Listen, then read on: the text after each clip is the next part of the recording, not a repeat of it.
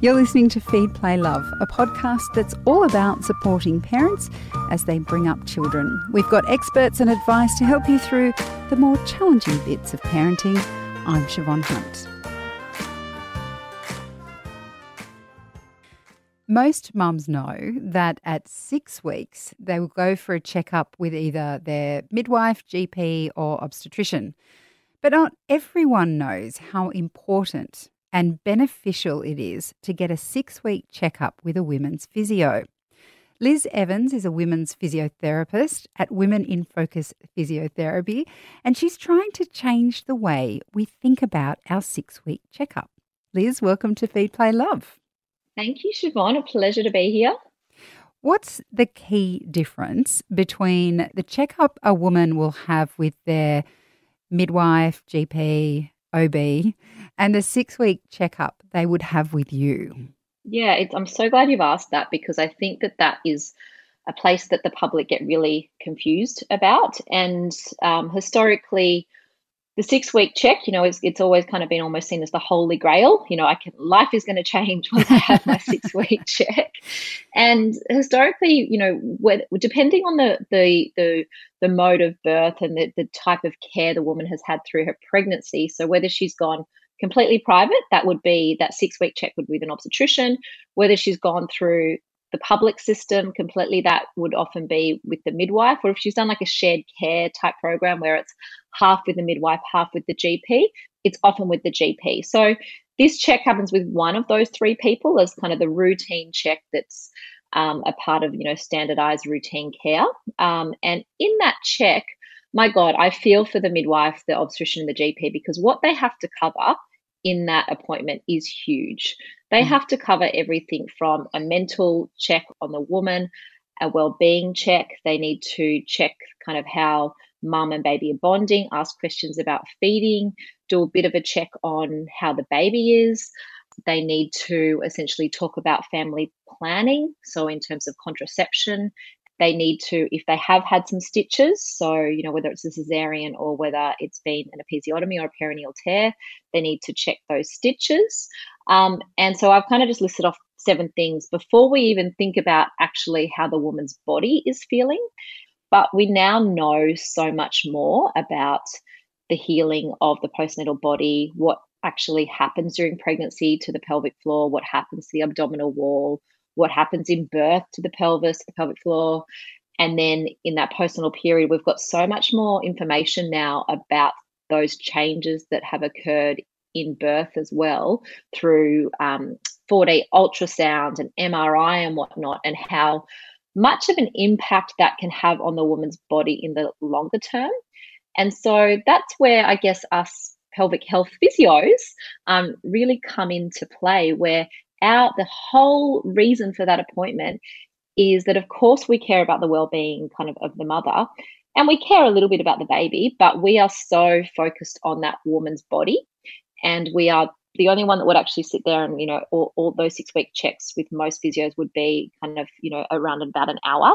We are purely focusing on the female's pelvic floor, her musculoskeletal system, her abdominal wall, and then really trying to help her understand her body and then give her kind of a nice clear pathway as to how for her individual body what she's been through she can kind of start to rehab the body um, and actually really take an early intervention approach as opposed to waiting till they're 12 months postnatal and then kind of returning to her netball side and then realizing that oh my god i'm leaking i've got this heaviness in my vagina i'm so much weaker why didn't anybody tell me that i should have actually been having this checked because now i've got a prolapse so you mentioned there prolapse. Is that one of the most common injuries you see post birth? Yes, definitely. So so the stats that are, that are quoted kind of most commonly is 50% of women following a vaginal delivery will have some degree of prolapse. Now, I'm going to explain that in a bit more detail because that's based on a classification system that talks about even a very, very mild movement of the walls being coined as prolapse. Mm-hmm. Whereas we now have a much better understanding of the fact that a bit of movement of those walls is actually normal and actually happens in women that haven't even had babies. You know, the vagina is not meant to be this concrete canal. But I think historically, there hasn't been enough thought given to actually what is normal. And so when we take away that, then kind of probably brings it down to about kind of 20 to 30% of women have a prolapse following a vaginal delivery, which is significant. And we're talking to various degrees. And so, you know, a prolapse is, you know, we, we've got anything from what we call stage one, where it's very, very mild, to stage two, which is still mild, a bit more moderate. Stage three would be where the organ is actually kind of descending to the very entrance of the vagina. So then a stage four is where the organ is actually descending completely out, which is completely traumatic and overwhelming for women when that happens. And fortunately, that is the minority of cases. The majority of women, you know, would be sitting in that kind of stage one and two level. And that's certainly when we want to grab them because we know from the research that stage one and two prolapses respond really, really well to physio. So women know more now about pelvic floor physios and, and women physios. But I had heard that there is an incredible amount of women who have lived their entire lives without um, addressing these kind of pelvic floor issues.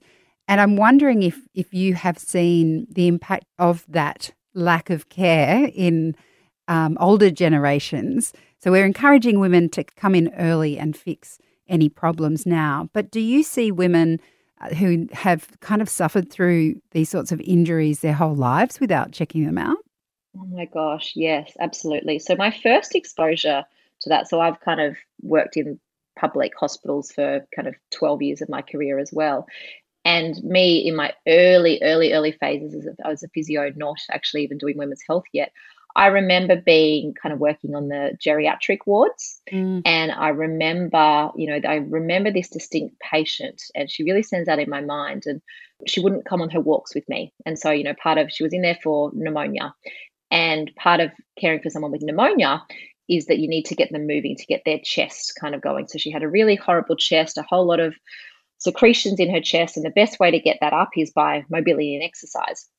But she refused to walk because basically she I remember her saying no love when I walk particularly when I have a cough my vagina falls out and I was you know I, I, would have been you know the ripe old age of kind of 22 and was completely mortified by this kind of idea and didn't I thought she I didn't really understand and, and then she proceeded to show me. Oh wow. And and I wonder if that is where my women's health journey started.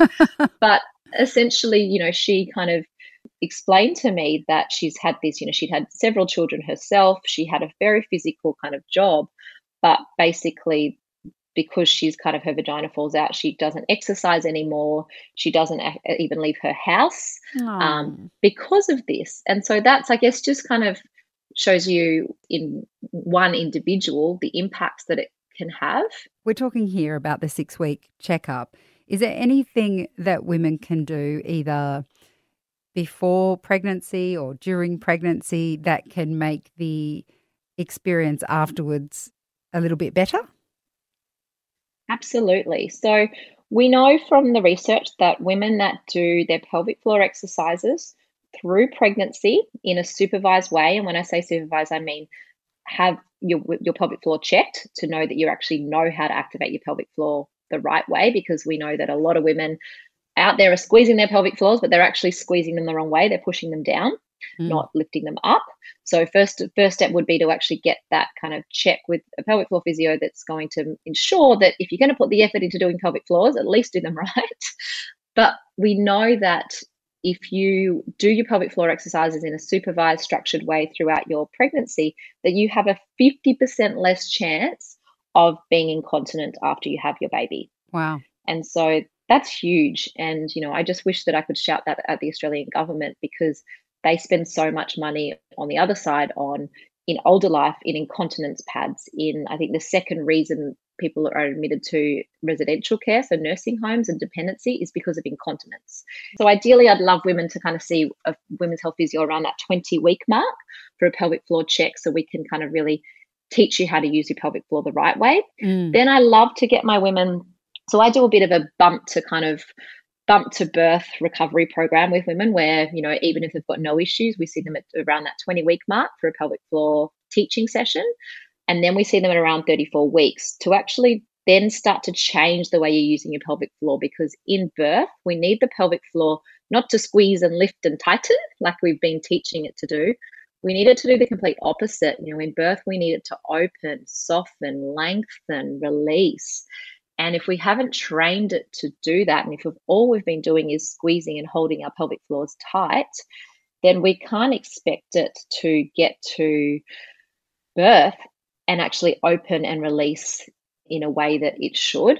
And so, what we're doing a lot at that 34 week mark on is we're doing work with women to start to down train the pelvic floor. So, teach it how to kind of open. We might do some physical release work with them where we're actually in a vaginal exam situation, but we're kind of working with the woman with her breathing, visuals of lengthening the pelvic floor, doing some release, just like if you had a tight neck and it was all a bit tight, you go, you might be lucky enough to go and get a massage, um, and you know get all those trigger points released. And so that's what we're doing with women these days in private practice, where we're then helping to find the trigger points in a woman's pelvic floor, help her to release those and identify them, and then would do some work with her on how to push during birth and push in a way that allows you to generate force from your abdomen onto your uterus, but keeps your vagina and your pelvic floor nice and open and relaxed. And you hear from a lot of midwives and, and obstetricians that the woman gets to birth, and often, you know, particularly women that have done a lot of exercise and are strong, they're pushing with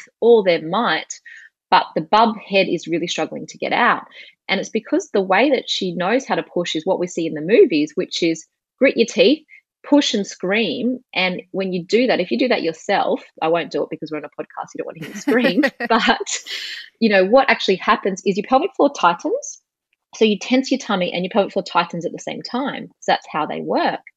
And so we then teach women instead of pushing that way to actually learn to push from their diaphragm and their upper abdominals and keep that bottom half, you know, where the pelvic floor is, keep it open. And when we push where we're more open in our pelvic floor, where I don't have data on this, I certainly have clinical experience and theory, but the theory is that we've got much less like likely to have chance of perineal tears, of severe anal sphincter tears, of having something called an avulsion where the pelvic floor muscle um, gets actually torn a bit off the pubic bone.